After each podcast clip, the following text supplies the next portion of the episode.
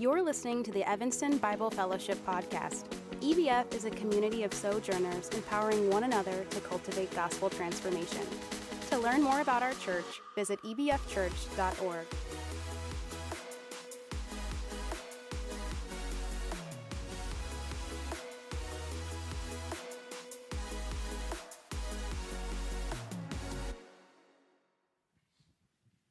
Good morning, E B F. My name is Antonio Gonzalez. This is my wife, Tina, and our son, oldest son, Jackson. And we'll be doing the Advent reading for today. Good morning, E B F. Today we begin the celebration of Advent, a season we eagerly anticipate the coming of Jesus Christ. We celebrate Advent on the four, se- four Sundays leading up to Christmas by hearing scripture, lighting candles, singing praises, and remembering the hope, peace, joy, and love that Jesus brings. The purple candles remind us of royalty. Jesus is the Prince of Peace. The evergreen reminds us that Jesus brings eternal life. The wreath reminds us that his kingdom will have no end. Hear now the words spoken by the prophet in Jeremiah thirty-three, fourteen through sixteen. The days are coming, declares the Lord, when I will fulfill the good promise I made to the people of Israel and Judah. In those days and at that time, I will make a righteous branch and sprout from David's line. He will do what is just and right in the land. In those days, Judah will be saved, and Jerusalem will live in safety. This is the name by which it will be called, the Lord our righteous Savior. Hear also these words of hope in Psalm twenty-five, verses one through ten.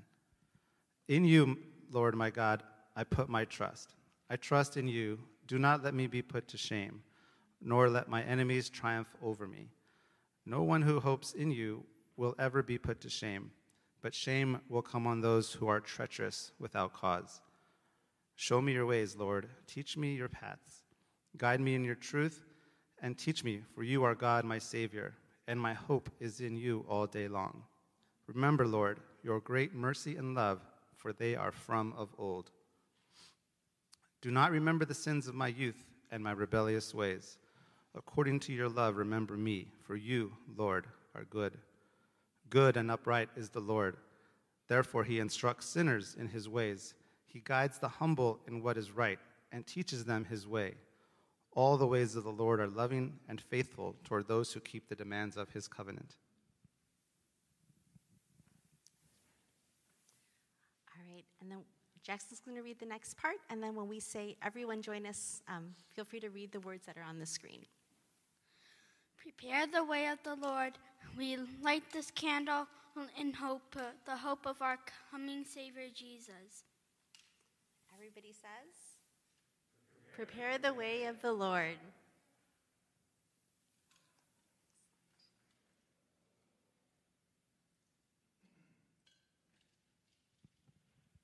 Let's pray.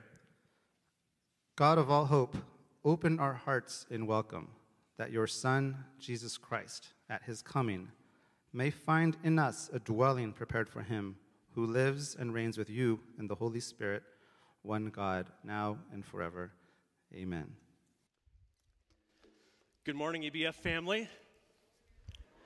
It's so good to be with you. I hope you had a wonderful Thanksgiving. Thank you for rolling yourself in here this morning. And uh, this is the beginning of Advent, a season when we eagerly anticipate the coming of our Savior, Jesus Christ. Uh, greetings to all that are here, to those that are joining us via live stream. It's good to have you with us. And as I mentioned, I hope I hope you indeed had a good a good Thanksgiving. And one of the things I wanted to mention is that we have a new member to welcome into our family, and that is Benjamin Thomas Graham, who was born on the twenty-second at one fifty-four a.m. Grahams, I'm sure you guys are watching right now. Welcome, Benjamin. Uh, Mom and baby are doing great. He was born ten pounds, five ounces, twenty-two point two five inches long, and so uh, there are some tangible ways we're going to be able to love on this family in the coming weeks. Uh, especially in providing meals, and so dust off some of your best recipes. We'd love to uh, love on this sweet family. And as I mentioned, this is the beginning of Advent, and uh, what a wonderful way to start off this season as we find ourselves in between Christ's first coming and his second coming. And so as we dive into God's word this morning in a message called The Sprout of Hope, would you join me in a word of prayer? Let's pray. O God, our beginning and our end, by whose command time runs its course, walk with us in our impatience. Perfect our faith. And while we await the fulfillment of your promises, grant us hope in your word. Illumine your word this morning. Holy Spirit, we pray. Help us to better grasp the heights and depths, O Lord, of your great love for us. Would you inspire us with your words of truth and your words of hope? We pray this in Jesus' name. Amen. The great proclamation, the Word became flesh and made his dwelling among us, assures us that God has entered into human history through the incarnation of his Son, Jesus Christ. The season of Advent, a season of waiting, is designed to cultivate in us an awareness of God's actions, past, present, and future. And in Advent, we hear the prophecies of, of the Messiah, the coming of the Messiah, as addressed to us now who find ourselves between the Advents. And in Advent, our anticipation is heightened for the fulfillment of all the biblical promises. When the wolf will lie down with the lamb, when death will be swallowed up, and every tear wiped dry. In this way, Advent highlights for us the larger story of God's redemptive plan.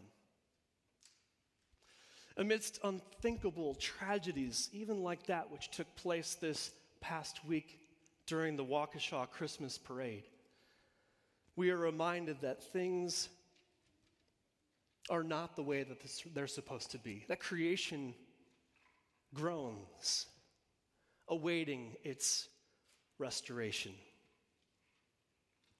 And yet into seemingly hopeless situations, the Word, the Word of God speaks. In fact, the storyline of Scripture really is a story of hope from beginning to end, a story of hope from cover to cover. It is the story of the great lengths that God would go to to renew and reclaim his people and to restore his good creation. And so in our time together this morning, let us enter into this story of hope. This story of hope in the pages of Scripture, and here especially the words of the prophet Jeremiah. This story of hope, a little different than what we normally do here, here at E B F. We've been going through the Gospel of Mark together, one passage at a time. Here, instead, we are going to trace this theme, this theme of hope from the seed that God plants to the sapling, the tree that then is raised up in David, that is then reduced to a stump. But from that stump, a sprout of hope emerges.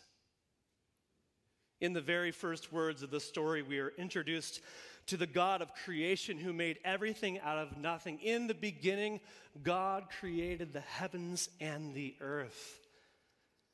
Being in, in Colorado this past summer, and seeing the mountains there, I was, we were reminded just of the grandeur of God and all that he spoke into existence, all that he made with his good hand. And even as we drove on Thanksgiving Day through or next to and in the river, the Illinois River Valley, we again were reminded of his goodness, his grandeur, all that he has made. Do you remember the song that we sing in children's ministry? Kids, you might be able to, rem- to sing it better than I do. My God is so big. Sometimes our kids come home from church. Church, never underestimate the power of a good song, especially in teaching these rich truths to our kids. Sometimes they come home singing this song. They think we can try it, dust it off. I know we're all hiding behind our masks, though that's okay. Something like this. My God is so big, So strong and so mighty, there's nothing my God cannot do. My God is so big, so strong and so mighty, there's nothing my God cannot do. Do you remember this part? The mountains are his, the rivers are his, the stars are his handiwork too. My God is so big, so strong and so mighty, there's nothing my God cannot do. That's right. There is nothing that he cannot do. May we be constantly and continuously amazed by all that God has done, his creative act, and to top off his good world, he made human beings in his image to represent him as, as his co-regents in his good world. He made us in his image to reflect his glory. We, we were made to worship him. We were made to enjoy perfect fellowship with him. But as we know, something went radically wrong. And through the sin of Adam and Eve, all humankind rebelled against our Creator and used the breath that he had placed within our very lungs to utter curses against God's good name. And sin has come to affect and infect everything, people, systems, institutions, society, everything. And this tension is introduced so early in the story that none of us can comprehend a world that is not marred by brokenness and sin. And yet, even in the curse that God utters against the serpent, the first glimmer of hope appears. Genesis three fifteen, and I will put enmity between you and the woman, and between your offspring and hers. He will crush your head, and you will strike his heel. Did you catch that? God promises that a future descendant of Eve would be wounded, but would deal the decisive death blow to Satan.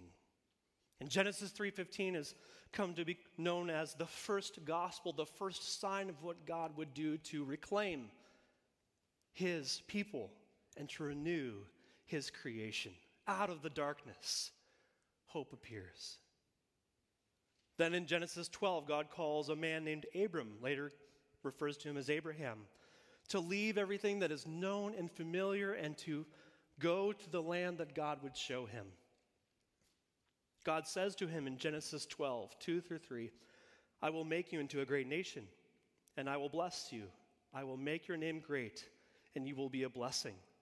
I will bless those who bless you, and whoever curses you, I will curse. And all the peoples on earth will be blessed through you. Here and elsewhere, God promises Abraham land to call his own, seed, or we might say descendants, and blessing. Land, seed, and blessing. And in fact, this blessing will extend to all the peoples of the earth. Well, for someone like Abraham and his wife Sarah, who were unable to have children for decades, this must have sounded almost unbelievable. But Abraham believed God and responded to the call to follow God's leading. And true to his word, God blesses Abraham with countless descendants, as many as the stars in the sky. And his grandson Jacob has twelve sons who become the fathers of the twelve tribes of Israel. At the very end of his life, Jacob pronounces a blessing upon his twelve sons. And here's what God inspires him to say about his son Judah in Genesis forty-nine ten. It says, the scepter will not depart from Judah, nor the ruler's staff from between his feet, until he to whom it belongs shall come, and the obedience of the nations shall be his. This promise looks forward to a future king who will be a descendant from the tribe of Judah. And this king will have the nations pledge their obedience to him. Fast forward then to the story of Ruth.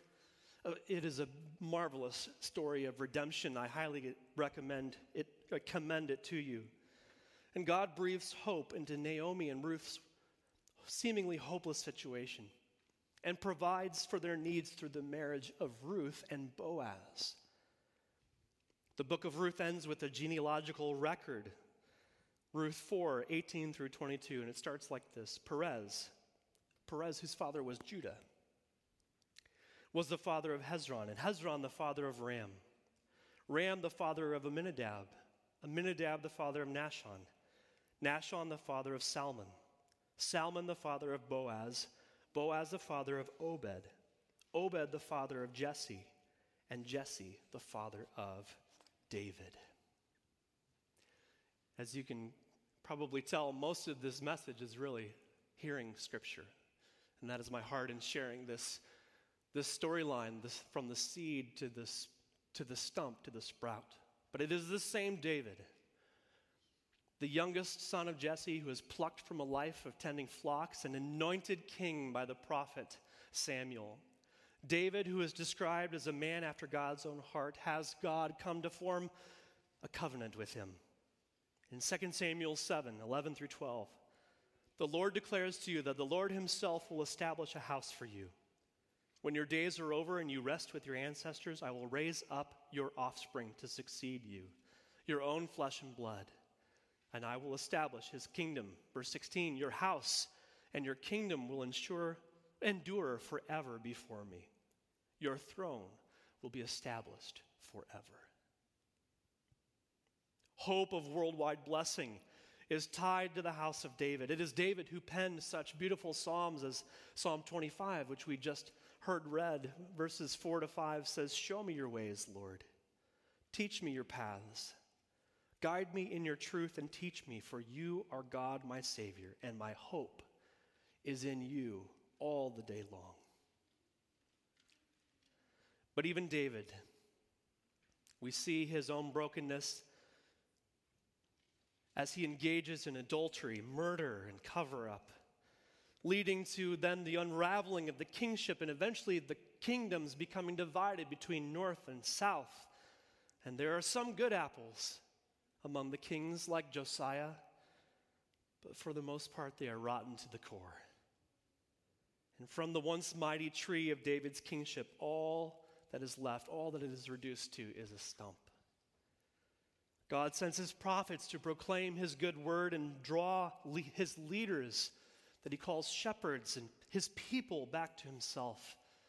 And one such prophet is the prophet Jeremiah, who God calls to speak to the people of Jerusalem from the reign of King Josiah all the way to the fall, the city's final fall to the Babylonian em- Empire. And in Jeremiah thirty-three, fourteen to sixteen, we hear these words that the prophet cries out. The days are coming, declares the Lord, when I will fulfill the good promise I made to the people of Israel and Judah. In those days and at that time, I will make a righteous branch sprout from David's line. He will do what is just and right in the land. In those days, Judah will be saved and Jerusalem will live in safety. This is the name by which it will be called, the Lord, our righteous Savior. This is a passage that drips with references to the appointed time. I don't know if you caught that along the way, but the days are coming. In those days, at that time, God would fulfill the good promise he made to Israel and Judah. Remember Genesis forty-nine, verse ten. The scepter will not depart from Judah, nor the ruler's staff from between his feet, until he to whom it belongs shall come, and the obedience of the nations shall be his. David's line is reduced to a stump, but from that stump, a sprout, a sprout of hope will emerge, a righteous branch, none other than the coming of the Messiah, the anointed one, long promised by the prophets. Eventually, in the Old Testament, the enemies of God's people triumph. The temple is destroyed and they are taken into exile. And when some are finally allowed to return to the land, Israel is but a shadow of its former glory days. And we're left wondering at that point whether, what will happen and whether God's promises will indeed come true. Well, hundreds of years later, the angel Gabriel appears to a woman named Mary. Luke one, thirty through thirty-three, but the angel said to her, do not be afraid, Mary. You have found favor with God. You will conceive and give birth to a son, and you are to call him Jesus. He will be great and will be called the Son of the Most High. The Lord God will give him the throne of his father David." There it is. "And he will reign over Jacob's descendants forever. His kingdom will never end." This is at just the right time. God sent his son. Galatians four four reminds us of that. "But when the set time had fully come, God sent his son." Church, the truth is that we are utterly hopeless without Christ. And First Thessalonians four thirteen reminds us of this in saying, "Brothers and sisters, we do not want you to be uninformed about those who sleep in death, so that you do not grieve like the rest of mankind who have no hope." And in what is the pinnacle of hope, Romans five one through five says, "Therefore, since we have been justified through faith, we have peace with God through our Lord Jesus Christ, through whom we have gained access by faith into this grace in which we now stand. And we boast in the hope of the glory of God. Not only so, but we also glory in our sufferings, because we know that suffering produces perseverance. Perseverance, character, and character, hope. And hope does not put us to shame, because God's love has been poured out into our hearts through the Holy Spirit who has been given to us." Fast forward to the book of Hebrews. Hebrews eleven verse one says, "Now faith is confidence in what we hope for and assurance about what we do not see." Church, we're in need of a little bit of a course correction in how we think about the word hope often. We often use this word hope almost like, how would I describe it? Wishful thinking? Does that make sense? We might say, "I hope I get an A on that test," or "I hope the Bears win the Super Bowl," or, you know, "I hope I get a raise next year." But biblical hope is not in this way. It is so much more than wishful thinking. Biblical hope is a sure hope.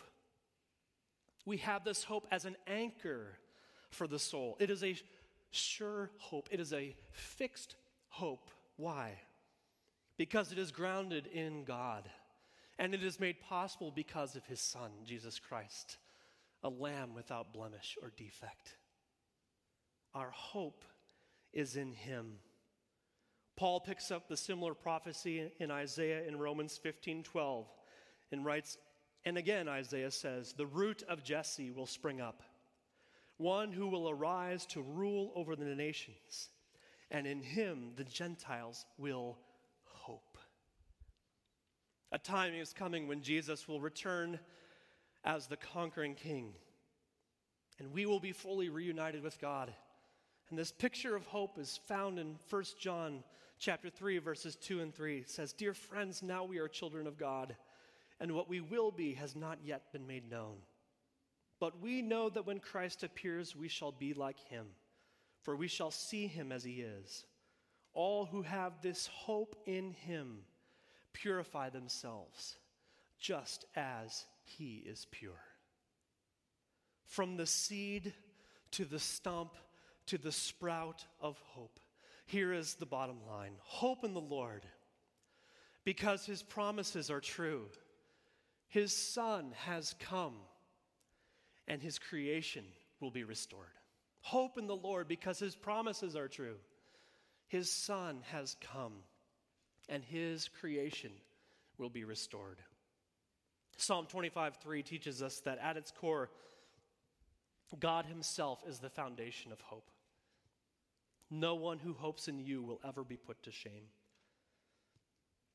Then Psalm thirty-seven nine reminds us that our hope is to be in Yahweh, for those who are evil will be destroyed, but those who hope in the Lord will inherit the land. The same hope that is grounded in God in the Old Testament is also found in Jesus. First Timothy one one says, "Paul, an apostle of Christ Jesus, by the command of God our Savior, and of Christ Jesus our hope." Hope in the Lord, because his promises are true. His son has come, and his creation will be restored. This hope that we have, this hope that we have as an anchor for the soul, has past and present and future dynamics to it. Hope in the Lord because his promises are true. Our hope in the Lord is rooted in what he has said and done in the past. And this is a wonderful time of year when we are especially reminded of the myriads of prophecies of Scripture that was fu- that were fulfilled in the coming of the Messiah. And so many of God's promises in Scripture have come true. This should make our hope even more robust. And echoing what Paul writes in Romans fifteen four, for everything that was written in the past was written to teach us, so that through the endurance taught in the Scriptures and the encouragement they provide, we might have hope. There are many promises in Scripture that have yet to be fulfilled, but we can have confidence knowing that the same God of hope will continue his work until everything is complete. Hope in the Lord, because his promises are true. Second, hope in the Lord because his Son has come. Our hope in the Lord finds its, its present expression in the person of Jesus Christ. And at just the right time, God sent his Son into the world to serve humanity, to give his life as a ransom for many. And when he rose again from the grave, he conquered sin and death once and for all. Confidence in God provides hope regardless of the situations and circumstances that we may face in life. Whether when tragedy strikes, when we face a disease such as COVID, even in the loss of a loved one. Hope should come to inform even how we view death itself. If I could just camp out on this for a moment. A biblical theological framework of death, yes, must begin with the goodness of God. We must never lose sight of this. And any discussion on death must begin by reinforcing this doctrine. The goodness of God, too, is linked with his, his sovereignty and his plan. His will prevails. His wide gaze discerns all. And as human beings, we constantly need to be reminded that God, God is God, and we are not. But God is not capricious. He always acts in accordance with his character, and part of his very character is his utter goodness. This framework must also take into account salvation history, some of which we have just traced from creation to fall to redemption to consummation. I have heard people say, sometimes well-intentioned, even in trying to comfort a loved one, death is just a natural part of life. But this is this could not be further from the truth. Death was not part of God's wonderful creation. Death is evil, and it came about as a result of sin.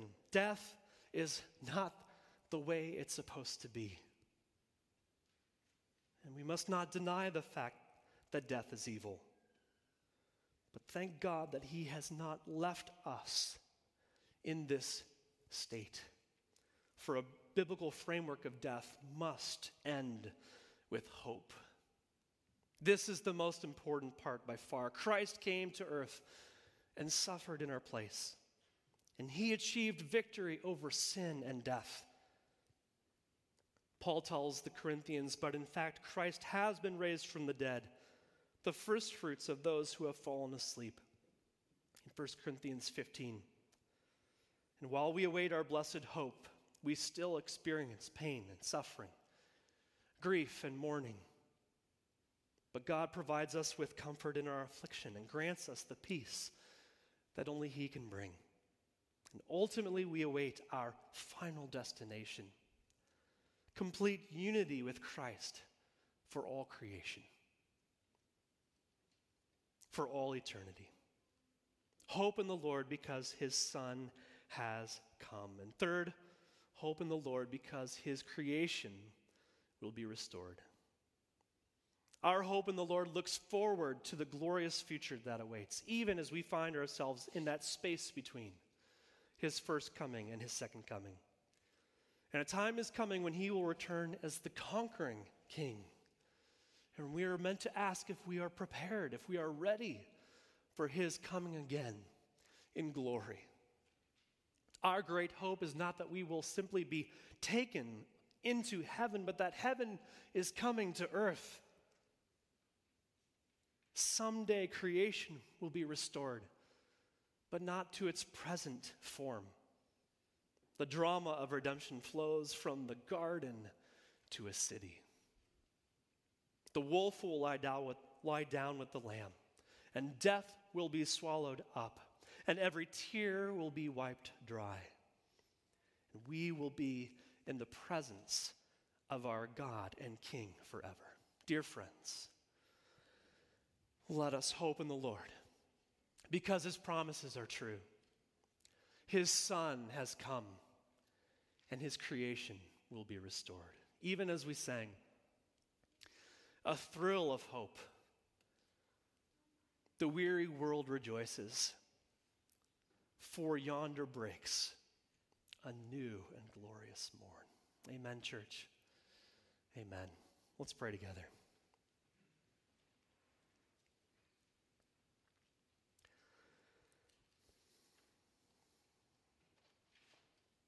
Oh Lord, even in the stillness, we recognize that you are there. We recognize the hope that you bring to those that are mourning.